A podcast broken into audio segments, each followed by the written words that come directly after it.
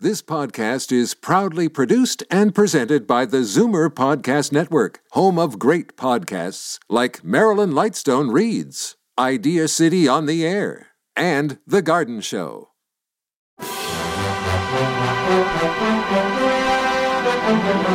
It's Zoomer Radio's Theater of the Mind with Frank Proctor.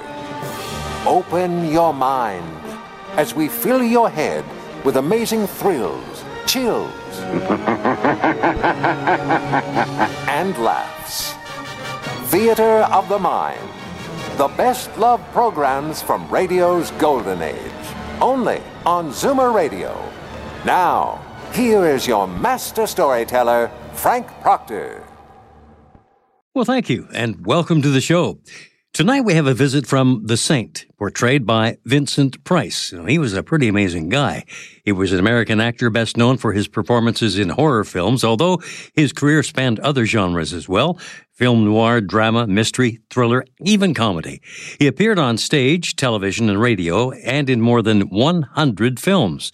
He has two stars on the Hollywood Walk of Fame, one for motion pictures and one for television. He was an art collector and art consultant with a degree in art history, and he lectured and wrote books on that subject. He was also a noted gourmet cook. Tonight we hear him as the saint in an episode required, at, at least entitled, Author of a Murder.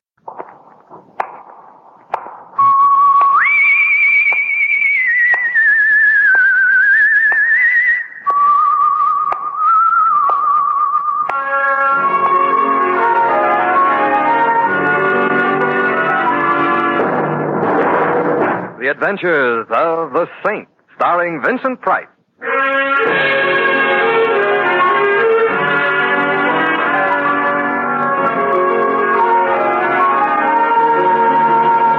The Saint, based on characters created by Leslie Charteris and known to millions from books, magazines, and motion pictures.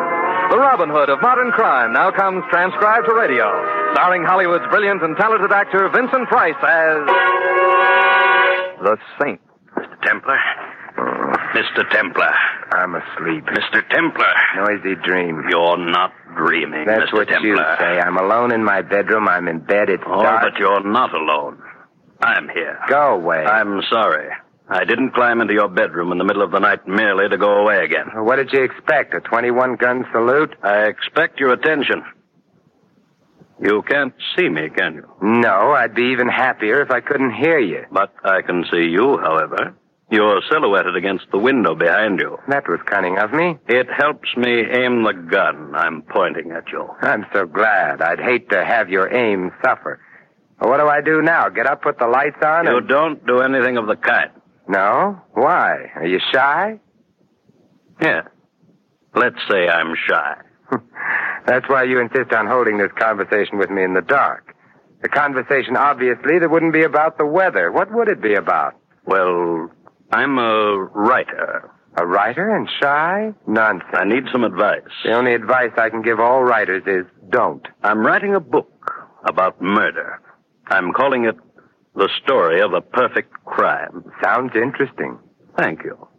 What I came here for was to have you tell me whether or not the murder my book deals with is really a perfect crime. Go on. The man to be murdered, in my book that is, suffers from heart disease. He's a completely unpleasant character, a financier and a crooked one, a man who deserves to die. Mm-hmm, and he suffers from heart disease. For this condition, he takes daily, at stated hours, capsules containing medicine. Capsules upon which his life depends. Now then, the murderer, in my book that is, decides to poison the financier. Well, that's not cricket. No, it's murder. Murder that will be poisoning without poison. I'm waiting breathlessly for the next chapter. The murderer steals one of the capsules, pours the medicine out, and replaces the medicine with powdered sugar. He returns the capsule to the financier's pill box. In due course, the financier reaches the capsule, takes it. His weak heart, lacking the medicine he needs, fails. And there you have poisoning without poison. Mmm, very ingenious. I think so. The poisoner can't be traced to the poison he purchased because he didn't purchase any. The murdered man is assumed to have died a natural death. An autopsy will show no poison in his body since there wasn't any. well, is it the perfect crime? I can't see any flaws in it. Good. Then if you can't, I don't imagine the critics will. Don't you mean the uh, police? The pol- Why should the police be interested in a book I'm writing? And Why should the critics be interested in the murder you're committing? You're not serious. You are. I. I rather think I must leave now. Be getting light soon. No, no, don't move. I still have the gun pointing at you. If I had to shoot you, it wouldn't be a perfect crime, but you'd be dead nonetheless. but that wouldn't interest you, would it? Well, good night, Mr. Templar, and uh, pleasant dreams. Thanks. Loads.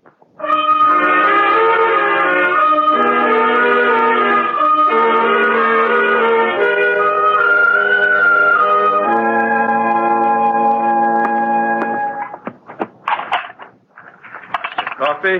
Your toast, Mr. Templar, and the morning paper. Oh, thank you. Uh, you're up early this morning, aren't you? I, uh, I couldn't sleep.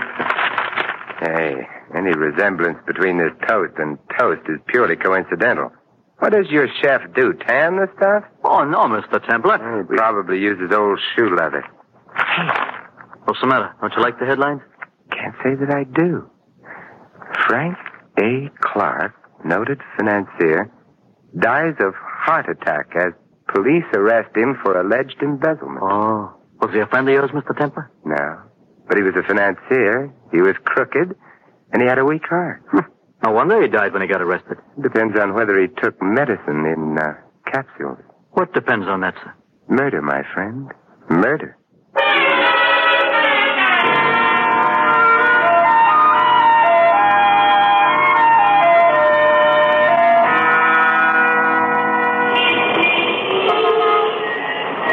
Taxi! Hey, taxi! I. Oh, no, Louis. Oh, yeah, Louis. Out of all the taxicabs in this city, why do I keep getting yours? Out of all the fares in the city, why do I keep getting you? You have a point there. I'll go right home and shop. You'll stay where you are. You want to go home with me? No. What's the matter with my home? Nothing. I live there, don't I? My wife lives there. My kids live there. You have no children. don't get personal. I'm sorry. Man spends every spare minute he's got hoping. Louis, Did Julius Caesar have children? Did Alexander the Great have children? Did Napoleon have children? yes. Me, they didn't send an announcement to. Louis, will you please drive me to 1893 Waterview Drive? I'm in a hurry. Okay, okay. 1893 Waterview Drive. Who lives there? A gentleman named Frank A. Clark. Except that he doesn't live there, Louis. He's uh, dead there.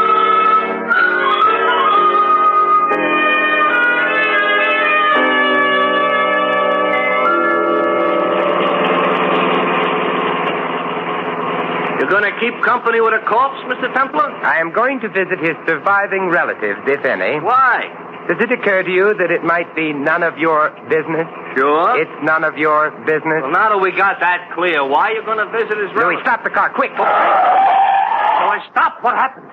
We've reached 1893 Waterview Drive. Oh, I'm careless about little details like that. Here, Louis, and don't forget to mention it to your income tax collector. I'll write to him.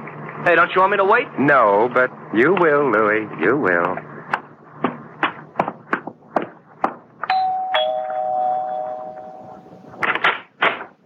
Well, hello there. Hello.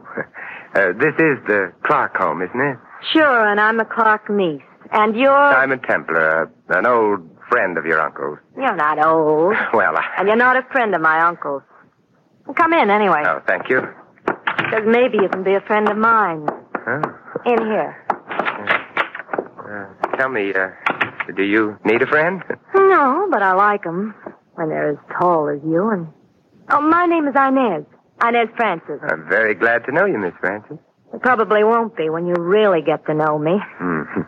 I realize perhaps I shouldn't have come today. You must be all broken up by your uncle's death. Who, me? Well, perhaps the family. Well, that's me. I'm the family. Your uncle must have been a lonely man. No, he didn't mind. He had me in the market and all those people he was swindling. Oh, and of course he had Mr. Hartzell and Charlie Melvin.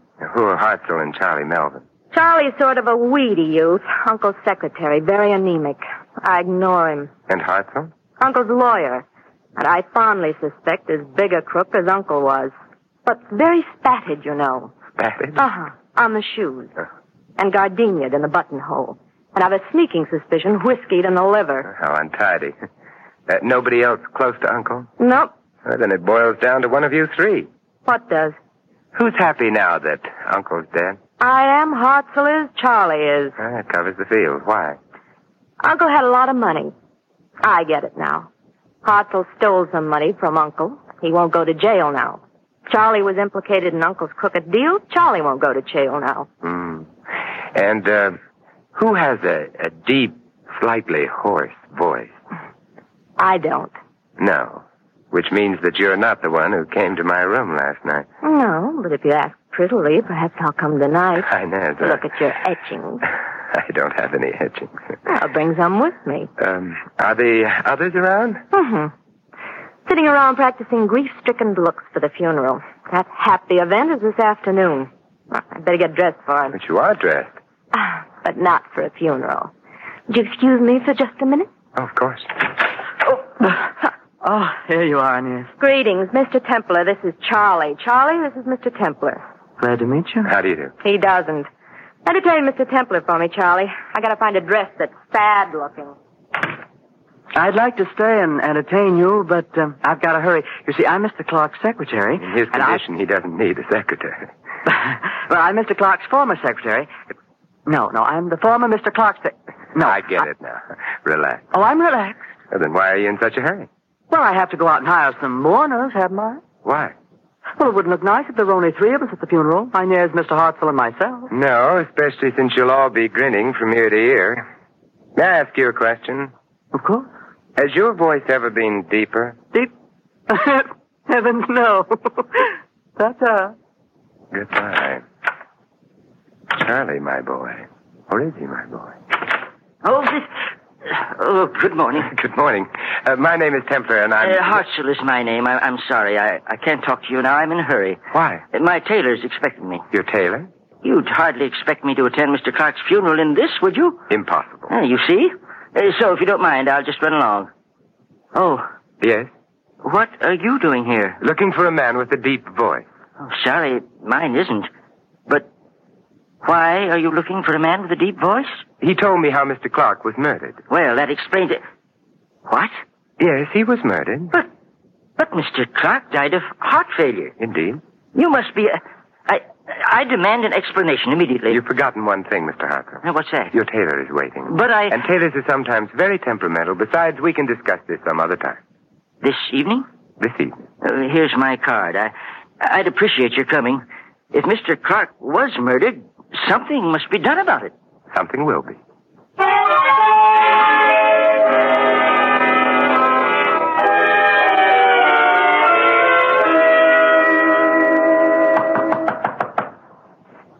Who knocks at my gate? Enter. Ah, Templar, as I live on sufferance and breathe with difficulty, Templar. Hello, Desmond. What happy winds waft you hither, Simon the Subtle? Uh, Desmond, I'm not an audience. Oh, Templar, I'm an old ham, and contrary to what they say, hams do not improve by aging. Still the gay adventurer? Well, I'm not especially gay at the moment. Murder. Oh, the last murder that was of any interest to me was that Elsinore thing. You know, when Claudius and Gertrude put their heads together and slipped Gertrude's royal husband a slug of poison in the ear. I remember it well. And the fat prince, uh, uh, Hamlet, I think his name was, mooned about like an ninny, sending Ophelia to a watery grave and the rest of the cast to a most bloody one. you you would have made a good Hamlet. Bless you! Oh, I, I wanted to play Hamlet. Instead, they preferred me as a ventriloquist, confound 'em. That's why I'm here. You've been a ventriloquist. Oh. Uh. I'm involved in a case which hangs on the identity of a voice. Desmond, could anyone change his voice so that it would be completely different from his real voice? Oh, yes.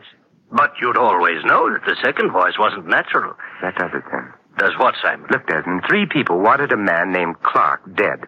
Clark is dead. Well, Uh, presumably, therefore, one of the three killed Clark. Uh, Yes. Now, I was told of the method whereby Clark was going to be killed by a very distinctive voice in the dark. Therefore, the problem was simple. Find which of my three suspects had a voice like that and go on from there. Well, Not one of the three has that kind of voice, which leaves me with an interesting problem, but leaves the murderer free to go on murdering.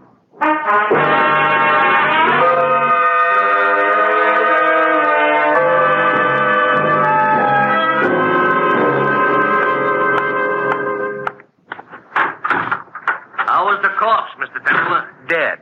Louis, I want the nearest You bookstore. can't have it. It belongs to a guy named Pestlethwaite. Will you please drive me there quickly? Okay. What's the matter? Suddenly decided you want to curl up in front of a fire with a good book? Uh, for that, I'd rather have Inez. Uh, no, Louis, I merely want to find out how a man can die of poisoning without being poisoned.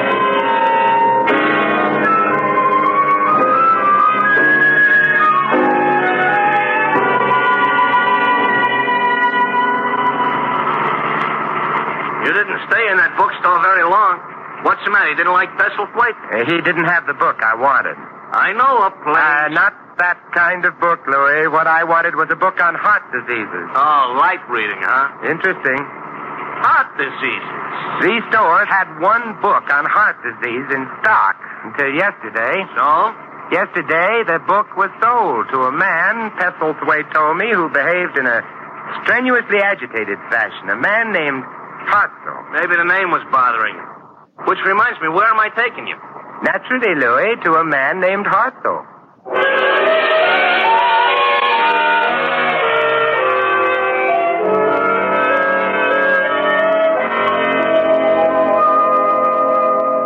Hartzell in or uh, on his way to Mexico or uh, in? Mr. Templer. Yes, Mr. Uh, Hartzell. come in, come in at once. Oh, thank you. Oh, I'm jittery. That, that funeral this afternoon. I see. Well, have you tried reading? It's very soothing. I have no patience with books. Now, uh, please tell Not even books on heart disease? Hmm? Oh, why? Uh, uh, excuse me. Hello? Oh, yes, Inez. What? Oh, how dreadful. Oh, yes, at once. Goodbye. Well, You're pale. I'm shocked. Charlie Melvin. You know him? Mr. Clark's secretary. Yes, well, it seems that something's happened to him. Why? He's dead.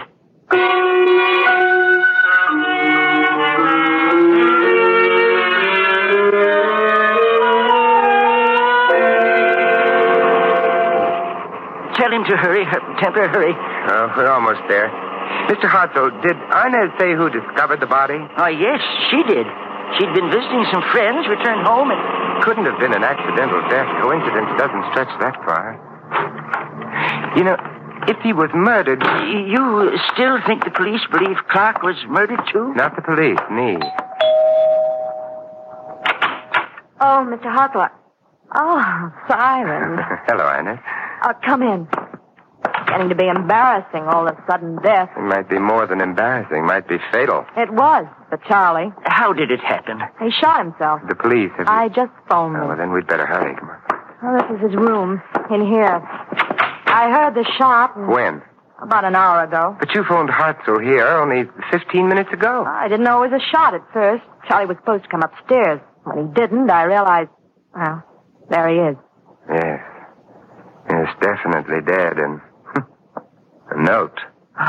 Imagine that boy committing suicide. Let's see what the note says. I killed Clark because if he'd been arrested, I would have gone to jail too. But now the police suspect he was murdered, and they suspect me. I might as well get it over with before they do. And it's signed Charlie Melvin. Well, that sort of clears up that, doesn't it? Yes, except for one thing. What's that? Charlie's voice wasn't deep enough.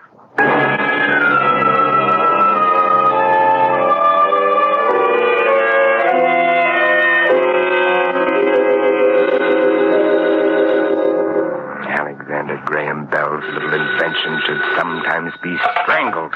I'm asleep, and so should you be. Templar, Yes, Hartzell? Listen, I'm at the Ensign Club on Trocadero. Yes? Uh, I couldn't go home. Charlie's death so soon after Clark's.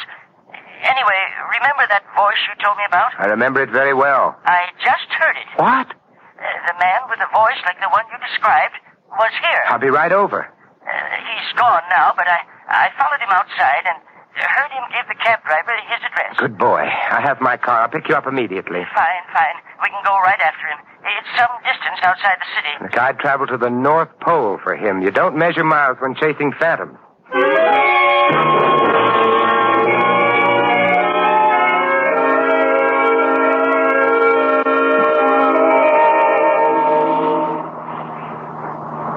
Of course, I, I can't be absolutely sure it's the man you want. Me, I'm grabbing at straws. Uh, But his voice did sound like your description. I- It was at a club to which Clark belonged. I'll make it worth a try. All I need is to hear him say something, anything, a word, a phrase, and I'll know. Oh, that shouldn't be difficult uh, once we get to him. Once we get to him. Only thing worries me is Uh, yes? that his voice can still be heard by the time we get to him.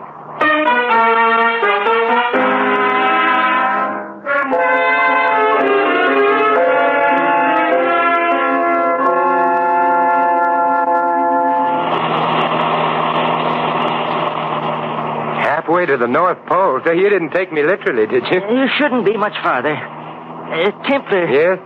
I don't understand about Charlie. I can't see him murdering Clark somehow. You don't believe he did it? Do you? Not especially. Oh, why not? I don't know. Intuition, maybe. Ooh, our little stranger likes seclusion, doesn't he? Evidently. You know, uh, the police accepted that suicide note without question. Did they? Uh, there's the house. Oh, there aren't any lights showing. Well, he must have got here sometime before us. Uh, went to bed, I guess. Yeah, probably. I wonder. Do you think he'll recognize you? Well, probably. I couldn't see him, but he saw me. Well, that might be bad. Uh, are you armed in case he tries anything? No, but we'll manage. Well, suppose he refuses to uh, to say anything at all. Well, that in itself would answer our question, wouldn't it? We uh, ring. Certainly. Nothing if not courteous. It's so so dark out here, so far from anything. yeah, dark and lonely. You put it beautifully. He he doesn't answer. Try the door. Uh, Very well. It's open. Good. Then we can walk right in. I can't see a thing. Here, wait a minute. I'll light a match. There, the light switch to your left, Hartzell. Oh yes, yes, of course. Oh, that's much better. Now then. Hmm. It's a very charming house you have here, Mr. Hart. What did you say? I said you have a very charming house here. My house. Well, you didn't really think I was fooled, did you? That voice you heard in your club was a fiction. It had to be. Our trip here was planned by you, so that we'd be alone here. Well, why, why would I want that? The better to kill me, my friend. Kill you, you say? That's what I say. Why, why would I want to kill you? And because, like yourself, I think that suicide note of Charlie's was a fake. Oh, I never said. I did. It is a fake. How did you know? The note ran to the effect that Charlie was committing suicide because the police suspected him of murdering Clark. But the police didn't suspect Clark of being murdered. Uh, perhaps not, but you did. Yes, but Charlie didn't know that, Mr. Hartzell. I didn't tell him. I. Oh, very well. Just stay right where you are. Hmm, what a handsome revolver. I did kill Charlie, so that there wouldn't be any investigation into Clark's death. I, I, I couldn't afford that. If you kill me, there will be an investigation. No, because no one knows you came here with me. Oh, You're not going to die. You're going to disappear Oh?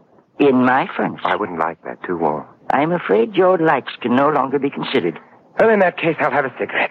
Let me see now which pocket. Hey, hold on, oh, I- Mr. Hartzell, you won't.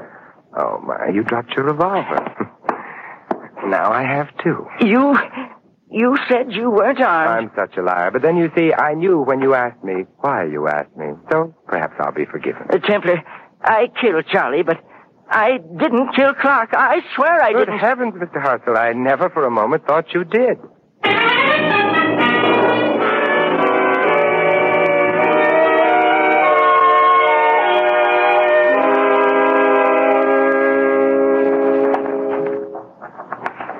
It's a beautiful night, Simon.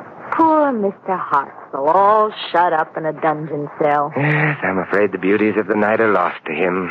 Those beauties are also lost to Charlie and Mr. Clark. Mm, don't be morbid. They're better off dead. Well, it would have been nicer to leave that decision to them. Mr. Hartzell, bless his fussy old soul, was really an impulsive man. And a foolish one. Let's not talk about him anymore. Let's talk. Of your uncle. Why? Because Hartzell didn't kill him. Oh, A man came to me in the middle of the night, in the darkness, so that I never saw him, and told me of a plan to murder Mr. Clark. It was a good plan, absolutely undetectable. The man left. All through this case, I've been looking for a man with a voice like the one that told me of murder. and? There were three people involved. Yourself, who'd get the money if Clark died. Charlie, who'd be saved from jail. Hartzell, who'd be free of embezzlement. Uncle certainly spread a lot of joy when he died. Charlie was murdered by Hartzell, but Charlie's was not the voice that spoke to me, nor was Hartzell's. Then whose voice could it possibly have been? Mm, That's the central problem. All right, why did the man come to me in the first place? Oh, according to you, to make sure his method of murder would never be detected. But in coming to me, my dear, didn't he make sure of the very opposite? Oh.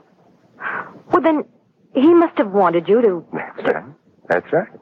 He wanted me to detect murder, but why? Obviously not because he was going to murder anyone. I don't understand. The only voice in this case that I haven't heard is the voice of your uncle. My uncle. He was my visitor. But why? Why did he do it? Because nobody was going to murder him. What could he hope to accomplish? What he did accomplish. Inez, your uncle was an old man with heart disease on the verge of being arrested for theft, swindling. He knew he wouldn't survive even the shortest prison term. He probably suspected that the strain of the arrest itself might be fatal, and it was. But before he died, he wanted revenge on the lawyer who cheated him and on the secretary who deserted him. So he came to me with his story, figuring that when he died, perfectly naturally, murder would be suspected where no murder had taken place. And it worked, didn't it? Because Hartzell killed Charlie. Hartzell himself is going to die for it. Yes. Your uncle must have been quite. Simon. Yeah? There's a moon. We've talked of unhappy things long enough. Mm-hmm. Got any etchings? Mm-hmm. Hey, wait a minute. I thought you didn't have any the last time I asked. The last time you asked me, my dear, you were a suspect for murder. Now, No. now you're beautiful, you're blonde, and Yes. it's just plain murder.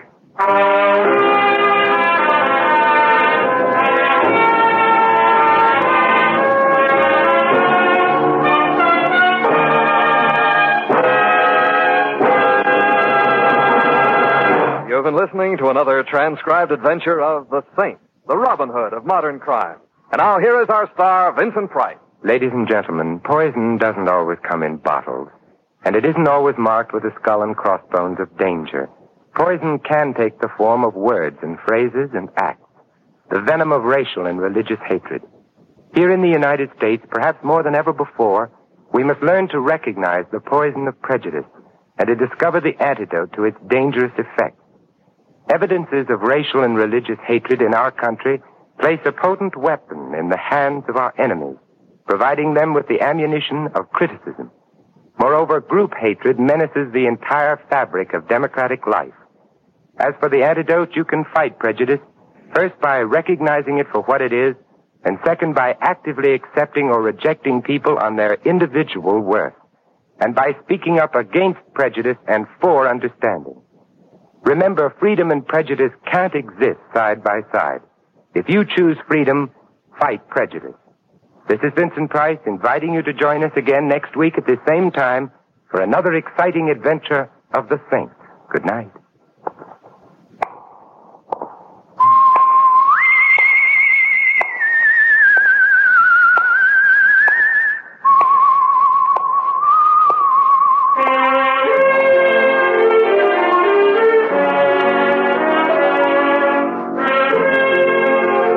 Tonight's script of The Saint was written by Louis Vittes. Our cast included Gene Bates, Lou Merrill, Fred Howard, Jack Edwards Jr., and Larry Dobkins. The music was composed and conducted by Vaughn Dexter. The Saint, based on characters created by Leslie Charteris, is a James L. Safier production and is directed by Helen Mack. Vincent Price is soon to be seen co-starring in RKO's production of His Kind of Woman. All you Saint fans will be glad to know that the Saint comic books are now on sale at all newsstands. Your announcer is Don Stanley. Programs, get your programs here. Tomorrow night, hear Night Beat, the adventures of newspaper reporter Randy Stone, as portrayed by Frank Lovejoy. Listen as Randy works the night beat of a newspaper in search of unusual, interesting stories. That's Night Beat tomorrow night. Next, Sam Spade cuts a caper. Then Zeno Francescotti plays on NBC. Stay tuned for the Jack Benny Show next on Theater of the Mind. Time now for Jack Benny to welcome Mel Blanc, the man of a thousand voices. After beginning his over 60 year career performing in radio, he became known for his work in animation as the voices of Bugs Bunny, Daffy Duck, and Porky Pig. Here's tonight's episode where he stars as uh, Professor, Professor LeBlanc, giving a violin lesson to Jack.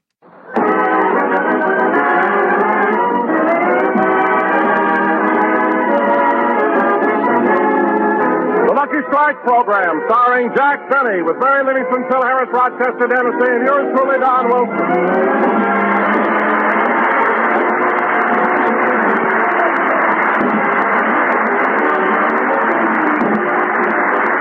And now, ladies and gentlemen, let's go out to Jack Benny's home in Beverly Hills, where we find, oh, there's something wrong. There's a crowd gathered on the corner near Jack's house. Stand aside, folks. Here comes the ambulance. Stand back. Let the doctor through. Let the doctor through. Honestly, officer, it wasn't my fault. He jumped right in front of my truck. Jumped in front of your truck? He must be desperate. Oh. Uh, he's coming to, officer. I think you can question him now. Mister, mister, why did you jump in front of the truck? Today I have to give Michel Benny a violin lesson.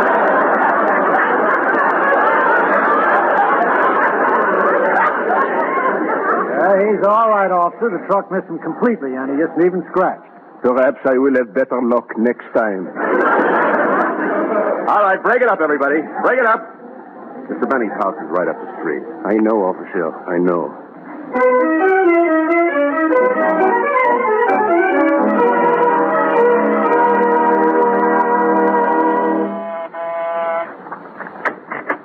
Well, Professor LeBlanc, come right in. Professor, you're five minutes late. Uh, what detained you? There was an accident on the corner. Another one? Oh, it's getting awful out there. You know, on Wilshire Boulevard, you can't step off the curb without getting hit. Well?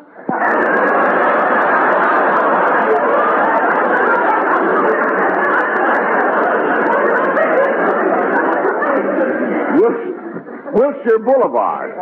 Professor, why are you writing it down? Nothing, nothing. Oh. Commissioner Benny, let us commence with the lesson. All right. Just a minute. I'll get my violin. Hmm. That's funny. My violin isn't here. It's always been here. Yeah, I wonder if. Say, I'll bet. Oh, Rochester! Yeah, boy! Where is my violin? I wish it was on a slow boat to China! Now stop that. Oh, here it is. Come on, uh, you can give me my lesson in the den, Professor. Oui, monsieur. Say, Professor, I've been thinking. You charge me $2 for giving me one lesson a week. How much would you charge to come over here twice a week? $8,000.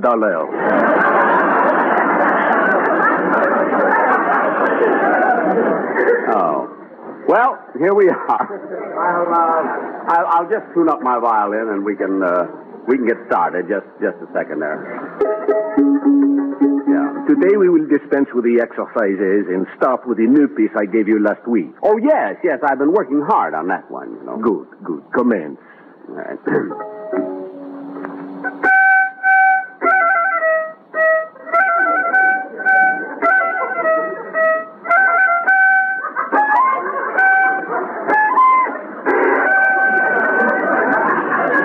No, no, Monsieur Benny. You must slide up the string with your little finger. Da, da, da. Now, all right. Now you try it. All right. all right.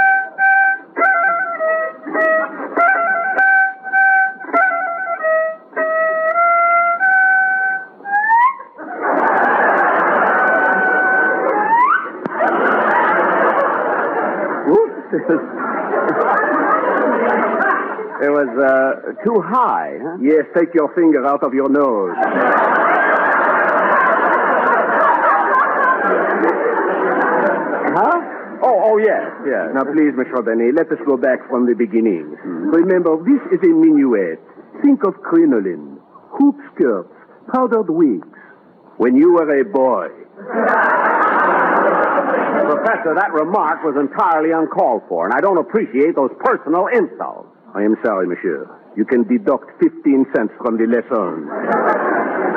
Thank you. Let us proceed, please. Yes, sir. The same thing over again? We.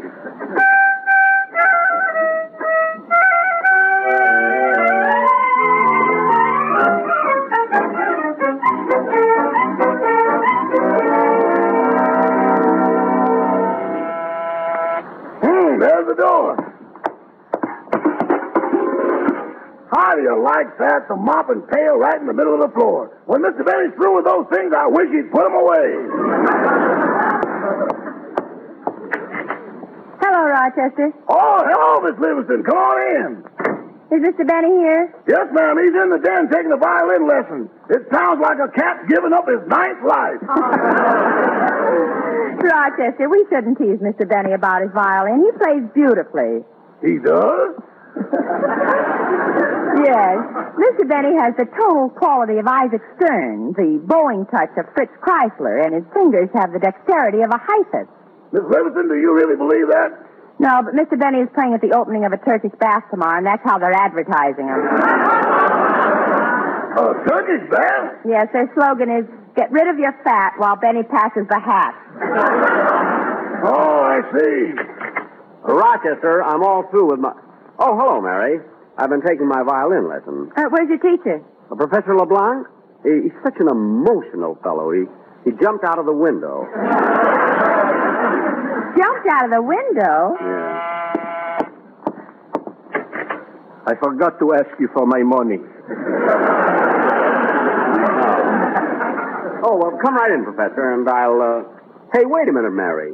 Isn't that Don Wilson sitting out in the car? Yes, Don drove me over. Well, why doesn't he come in? Well, after the way you argued with him at my Thanksgiving party, he won't talk to you. Won't talk to me. And I don't blame him. You owe him an apology, and I'm going to make him come in. Don! Oh, Don, come on in! Well, okay, but I won't talk to Jack. What a stubborn guy. He won't talk to me. I won't talk to him. That's all. That's all. Come on in, Don. Mary, you can tell Jack I came in for you, not for him. Jack, Don says he came in for me, not for you. Well, you can tell Don that just because I made a mistake last week, he doesn't have to pout over it. Don, Jack says just because he made a mistake last week, you don't have to pout over it. Well, you can tell Mr. Benny that if he knew more about history, he'd know the Pilgrims landed on Plymouth Rock, not Cape Cod. Mr. Benny, Don says that if you knew more about history, you know that the Pilgrims landed. Oh, yeah? Well, you can tell Mr. Wilson that if he doesn't shut up, you'll punch him right in the nose.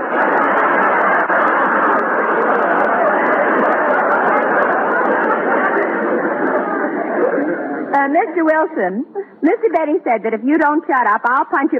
What? Wait a minute, Jack. If you're so mad at him, why don't you punch him in the nose?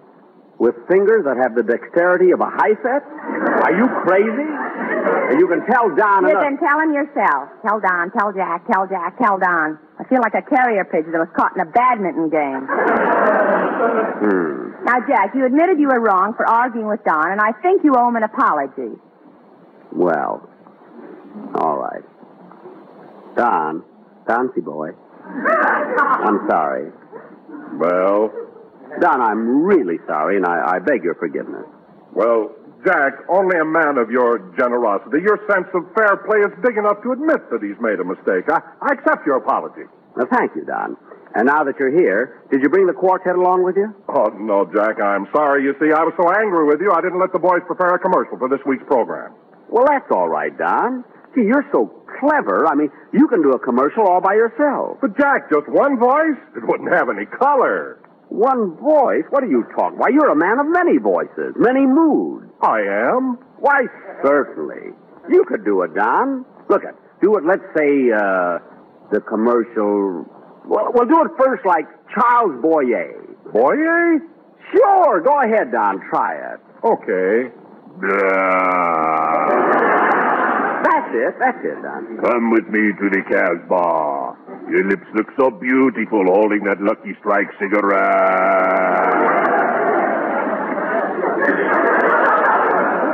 How, uh, how is that, Mary? He sounds like Boyer and looks like the Casbah. Mary, please. Now, Don, after you give them Boyer, you can switch right into Lionel Barrymore. Lionel Barrymore? Why, I can't do that. Sure you can, Don. Try it. Okay. Lionel Barrymore. Certainly. Gentlemen of the jury, I have come here today to plead my case for this package of Lucky Strike. And you can see for yourself that they're made of that fine, that light, that naturally mild. Snort again, snort again. Oh, gentlemen of the jury, light up a lucky and see for yourself. Snort again. That's it. That, that's wonderful, Don. That's wonderful. And Don, to show you how sorry I am that I argued with you last week, I want you to stay here and have dinner with me tonight. Oh, okay, Jack. What are we going to have? I don't know, Rochester. What are we going to have for dinner? Turkey hash. Turkey hash. Thanksgiving is gone, but the memory lingers on. Never mind that. Rochester takes three steaks out of the freezer. Mary's going to say two. And by the way, Rochester, were there any phone calls while I was taking my my lesson? No, sir. See, that's funny. She's supposed to let me know if our date is okay for tomorrow. She? Who's she? I'm not telling, but she's really something special. And Mary, when I take her out tomorrow, I'm going to have my car washed and polished and everything. You think she'll do it?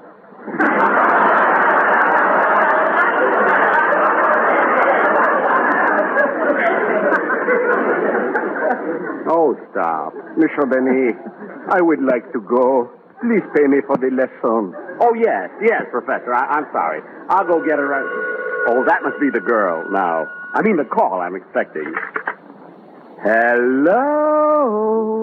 Well, I know you love me, Jackson, but control that love, sir. Control. Oh, oh, I'm sorry, Phil. I was expecting a call from a girl. I've got a date. you know. Oh, no. No. No, no, no. Not you, Jackson. Not you. Phil, what's so surprising about my having a date? I can give you plenty of reasons. A, it costs money. B, no gal will ride in that jalopy of yours. C, you can't dance. D, you're too old. And, um, and, um. Oh, so you ran out of reason. No, I just don't know the rest of the alphabet. oh. that I can believe. And just because I have a date with a girl, Phil, you don't have to make such a big thing out of it. Well, I'm just surprised, Jackson. Why? You never have no dates till spring when your blood starts to circulate. Look, Phil, I don't want to tie up the phone. What did you call about? Oh, look, I just wanted to let you know I'll be out of town for a few days. I'm going on a hunting trip up in the High Sierras. Oh, the High Sierras, eh? Are you going to hunt bear? Well, we might have. Wait a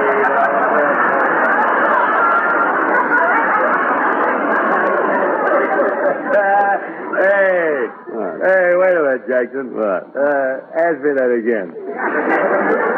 I said, are you going to hunt bear? No, I'm going to be dressed to kill. oh,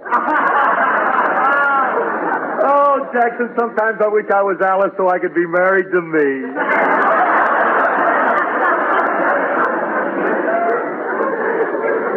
Look, uh, Golden Boy. Look, when are you starting on the hunting trip? Right away, Jackson. The dogs are in the car now. Two retrievers. Oh, retrievers? Yeah, they sure are smart the way they're trained to bring things back. They're my favorite dogs. Retrievers?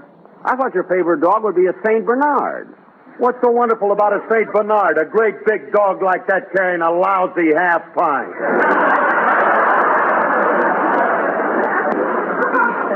well, look, Phil, go on, have a good time, and call me when you get back. So long. So long. Good health to all uh, from a wreck All right. Goodbye. Goodbye. When is Bill going hunting, Dad? Right away. Yeah, I bet he has a good time, too. Monsieur Benny, please do not keep me waiting like you always do. Oh, yes. Yes, Professor. Your money. I- I'll get it for you. Hey, boss, this letter just came from England, and it looked very important. On the envelope, it says from Princess Elizabeth. Oh, my goodness. Princess Elizabeth.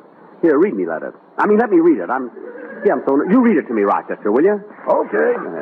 It says, Dear Mr. Bailey, I want to thank you for your kind offer, but regret to inform you that we've already signed up for a diaper service.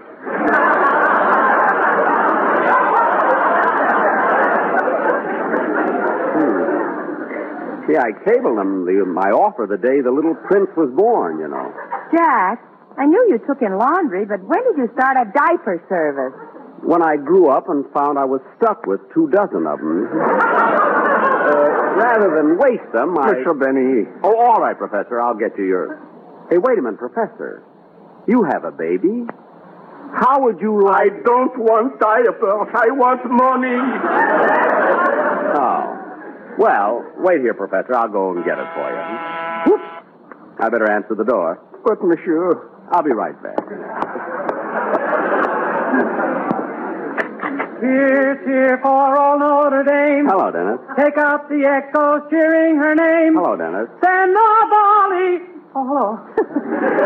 Hello, Dennis. How come you're still waving that football pennant? Oh, I just got back from the USC Notre Dame game. But, Dennis, that game was yesterday. I know, and after it was over, I went down to congratulate some of the USC players, and before I knew it, it was, I was on a bus headed for the campus with the team.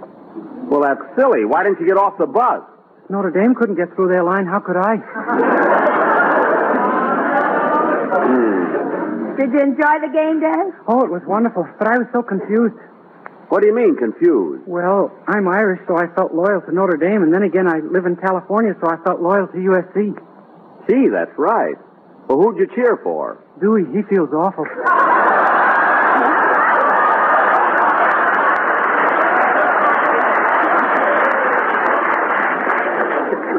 What?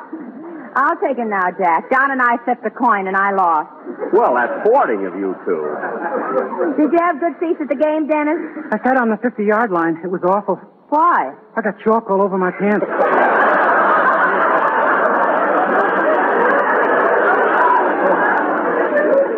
I'll take him now, Mary. Lucky Don won again. Dennis, why in the world would they let you sit on the playing field? Well, years ago, Coach Jeff Cravat and my mother used to go together. Oh, were they sweethearts? No, they both played in the line at USC. Hmm. Ted. Tell me, Dennis. Oh, you lost this time, huh, Don? Yes, yes. Tell me, Dennis, uh, did your mother really play football? Yeah, she says I was her only fumble.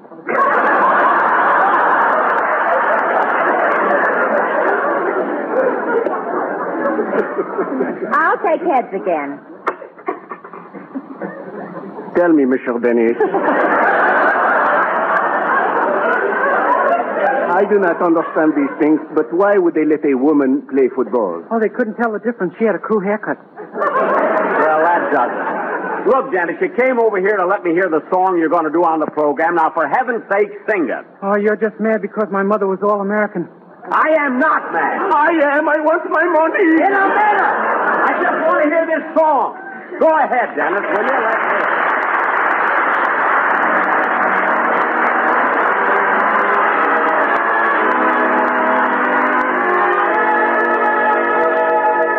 Say it isn't so. Say it isn't so. Everyone is saying you don't love me. Say it isn't so. Everywhere I go, everyone I know whispers that you're growing tired of me. Say it isn't so. People say that you found somebody new. And it won't be long before you leave me. Say it isn't true. Say that everything is still okay. That's all I want to know. And what there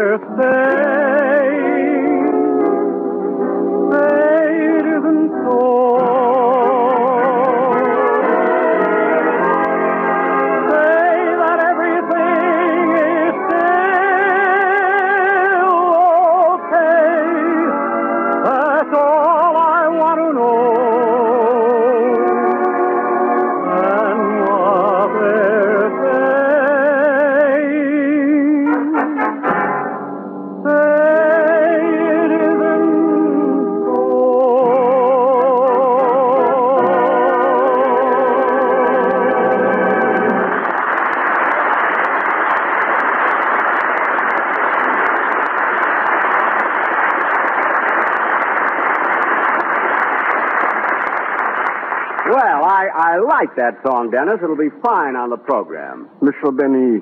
Oh, yes, yes. Uh, oh, by the way, Professor LeBlanc, in case you haven't ordered your Christmas card yet. I do not want Christmas cards. I do not want diet pills.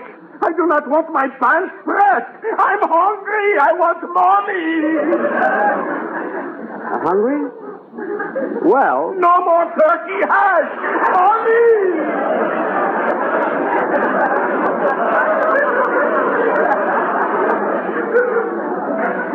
oh, oh. For heaven's sake, Jack, why don't you go down to your vault and get him his money? All right, Mary. Professor, um, I'll go down to my vault and I'll get your money right now. You can wait right here for me. Yeah, I mustn't forget to listen to Don Amici on the new Lucky Strike program tomorrow.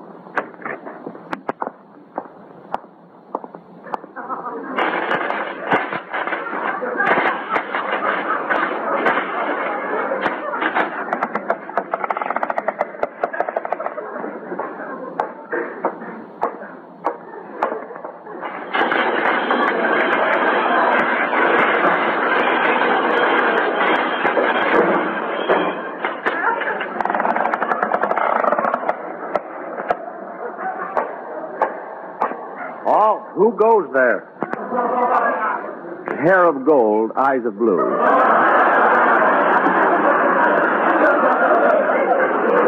Oh, it's you, Mr. Benny. Yes. Hello, Ed. Long time no see.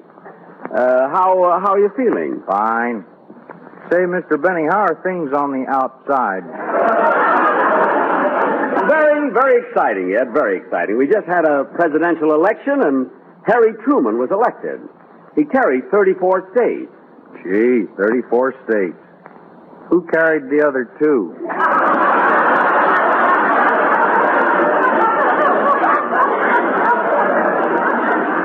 No, no, no, Ed. We have 48 now. You see, we took in Arizona, you know, and um, oh, what what's the matter, Ed? You left the door open. The light's killing me. Oh, I'm I'm sorry. Now let's see. I I just need a little money. Excuse me, Ed, while I work the combination on the safe. Shall I uh, sew my eyelids together? No, no, Ed, it, it isn't necessary, really. Just turn around, that's all. Now, let's see. The, uh, the combination is right to 45, left to 60, back to 15, then left to 110. There.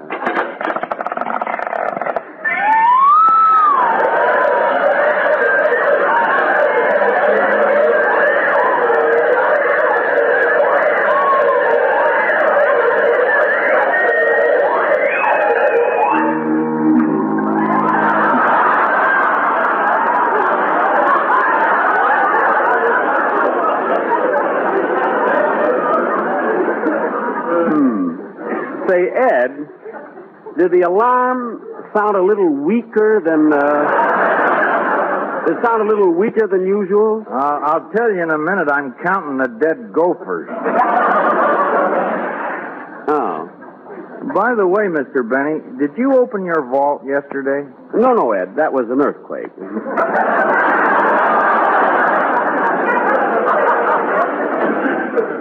Now, let's see. What do I owe the professor? Two dollars for the lesson, less 15 cents for insulting me. That's a dollar eighty-five. There. Well, that takes care of that. So long, Ed. Goodbye, Mr. Benny. Drop me a postcard now and then. I will. Yada-dee-da-dum, da-dee-da-dum, ba-bum, bum-beedle-dee-dee, da-dum, da-dee. Well, here's your money, Professor. Oh, thank you, Mr. Benny. La la la la la la la la. Gee, the French people are so emotional. Well, come on, Don. Would you and Mary like a cocktail before dinner? Oh, now, look, Jack, you don't have to go to all this trouble just for me. I You apologized, and that's all that was necessary. Well, Don, if Oh, Jack wants to invite you to dinner, you ought to stay. Certainly, we'll have three big steaks and all the trimmings. Well, thanks, Jack. After all, Don, last week I had a big argument with you, and it was my fault. You were right, and I was too stubborn to admit it. And as Rudyard Kipling once said, you have suffered the slings and arrows of outrageous fortune. So I intend to make it up to you. Jack. I intend to make it up to you. Jack. Huh? Kipling didn't say that. It was Shakespeare. No, no, Don. See, I was reading it just last night, and Kipling. Jack, I happen to be quite a student of Shakespeare, and I say you're wrong. Don.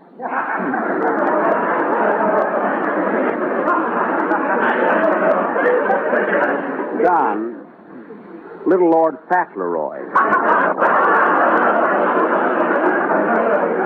I say it was Kipling. And I say it was Shakespeare. Kipling. Shakespeare! Don, I can't understand you. I apologize to you for last week. I asked you to stay to dinner, and you start another argument. But I didn't start an argument. I'm only telling you you're wrong, and you're too hard headed to admit it. What?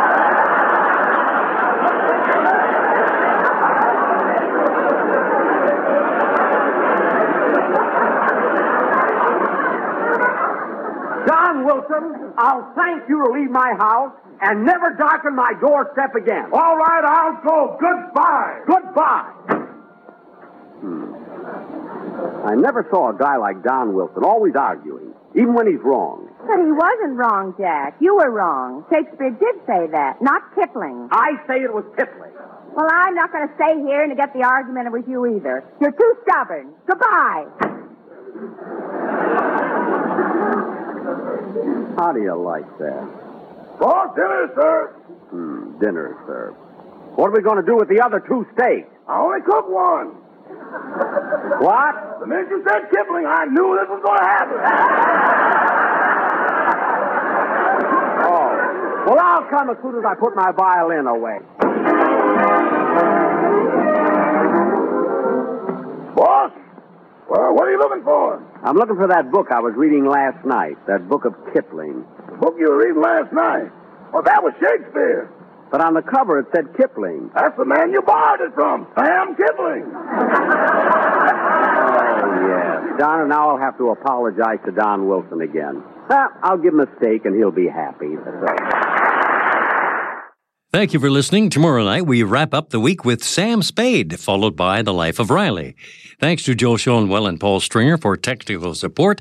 The executive producer for Theater of the Mind is Moses Neimer.